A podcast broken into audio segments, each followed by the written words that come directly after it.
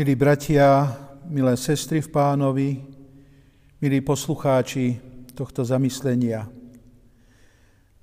Zamyslíme sa v tento deň nad sebou slovami z prvého listu Apoštola Petra z 5. kapitoly, z 5. verša druhej časti. Znie takto. A všetci spoločne opášte sa pokorou, lebo Boh sa pyšným protiví, ale pokorným dáva milosť. Amen.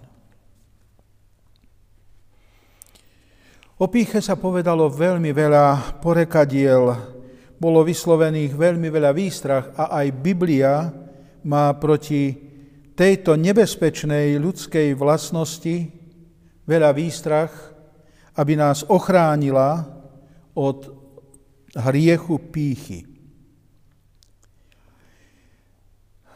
Aj dvaja z apoštolov reagujú na slova pána Ježiša Krista a túžia potom, aby sme boli dostatočne varovaní pred e, týmto zlom. Pretože nevyhli sa tomuto hriechu ani oni sami. Aj ich musel neraz pán Ježiš Kristus napomenúť, musel ich zavrátiť, aby sa vrátili na tú správnu cestu. A obaja spoločne hovoria tieto slova. Kto sa povyšuje, e, bude ponížený v tých slovách, opášte sa pokorou, lebo Boh sa pyšným protiví, ale pokorným dáva milosť. Pán Ježiš Kristus, keď povedal učeníkom, že majú byť pokornými a že Boh vyvýši len toho, kto je pokorný a nie toho, kto je pyšný, chcel, aby učeníci ho nasledovali v jeho vlastnom konaní. Keď sa pozrieme okolo seba, vidíme v spoločnosti aj v našej cirkvi dosť veľa prejavov pýchy. To sa deje vtedy, keď človek vyvyšuje seba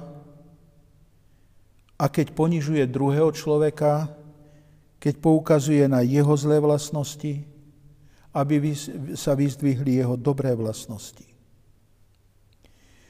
Ak máme hľadať príčinu a zároveň aj miesto, kde treba liečiť, tak potom musíme sa pozrieť každý do svojho vlastného vnútra.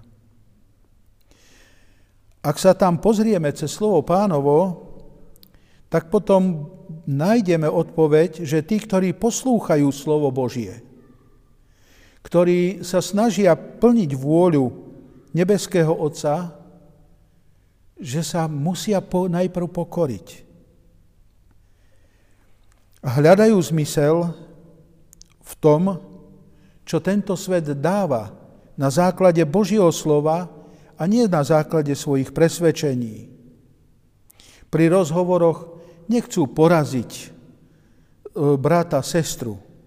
Nechcú nad ním zvíťaziť. Ak si chcú skonfrontovať svoje názory, musia to robiť s veľkou láskou a s veľkou pokorou, pretože Boh predivne koná. V zamyslení Kvivinda Andersena som čítal veľmi krásne slova. Keď pán chce posilniť človeka, robí ho slabým.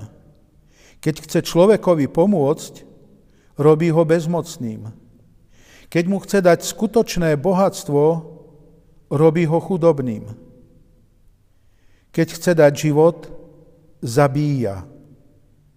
Keď chce človeka použiť vo svojej službe, robí ho úplne nepoužiteľným. Aby sme porozumeli týmto slovám, spomeňme si napríklad na Jozefa, syna Jákobovho. Najprv musel prejsť hlbokým pádom, hlbokým ponížením. Ale Boh vedel, že mu bude verným služobníkom, ktorý nezničí svojich bratov, ale naopak ktorý ich zachráni. Keď e, vyprevádzame brata alebo sestru, Nemôžu znieť krajšie slova ako tie, keď Boh chce dať život, zabíja, teda berie život. Lebo On dáva nový život. Ja si myslím, že Kvivint eh, Andersen vystihol podstatu pokory, ale zároveň aj úspechu tých, ktorí odovzdali svoj život pánovi, ktorí prijali pozvanie vykonať tie najdôležitejšie a tie najťažšie úlohy pre záchranu Božieho ľudu, pre naplnenie Božích plánov. Môžeme spomenúť farizea Savla, kým sa vyhrieval na výslni budúcej nádeje farizejstva, jeho horlenie za hospodina bolo márne, bolo pyšné pred pánom Bohom. Pre pána Boha bol nepoužiteľný. Keď ho ponížil, keď ho zastavil, stal sa z neho ten najpokornejší otrok pána Ježiša Krista. Po vzkriesení sa e, pri stretnutí so vzkrieseným Božím synom sa Saul doslova roztopil v úvodzovkách Ježišovi Kristovi. Vtedy opustil cesty, ľudské cesty svojho myslenia, svojej múdrosti, bol veľmi múdrym mužom a pochopil, že jediná cesta, ktorá je tá najlepšia, najdokonalejšia, je Ježiš Kristus.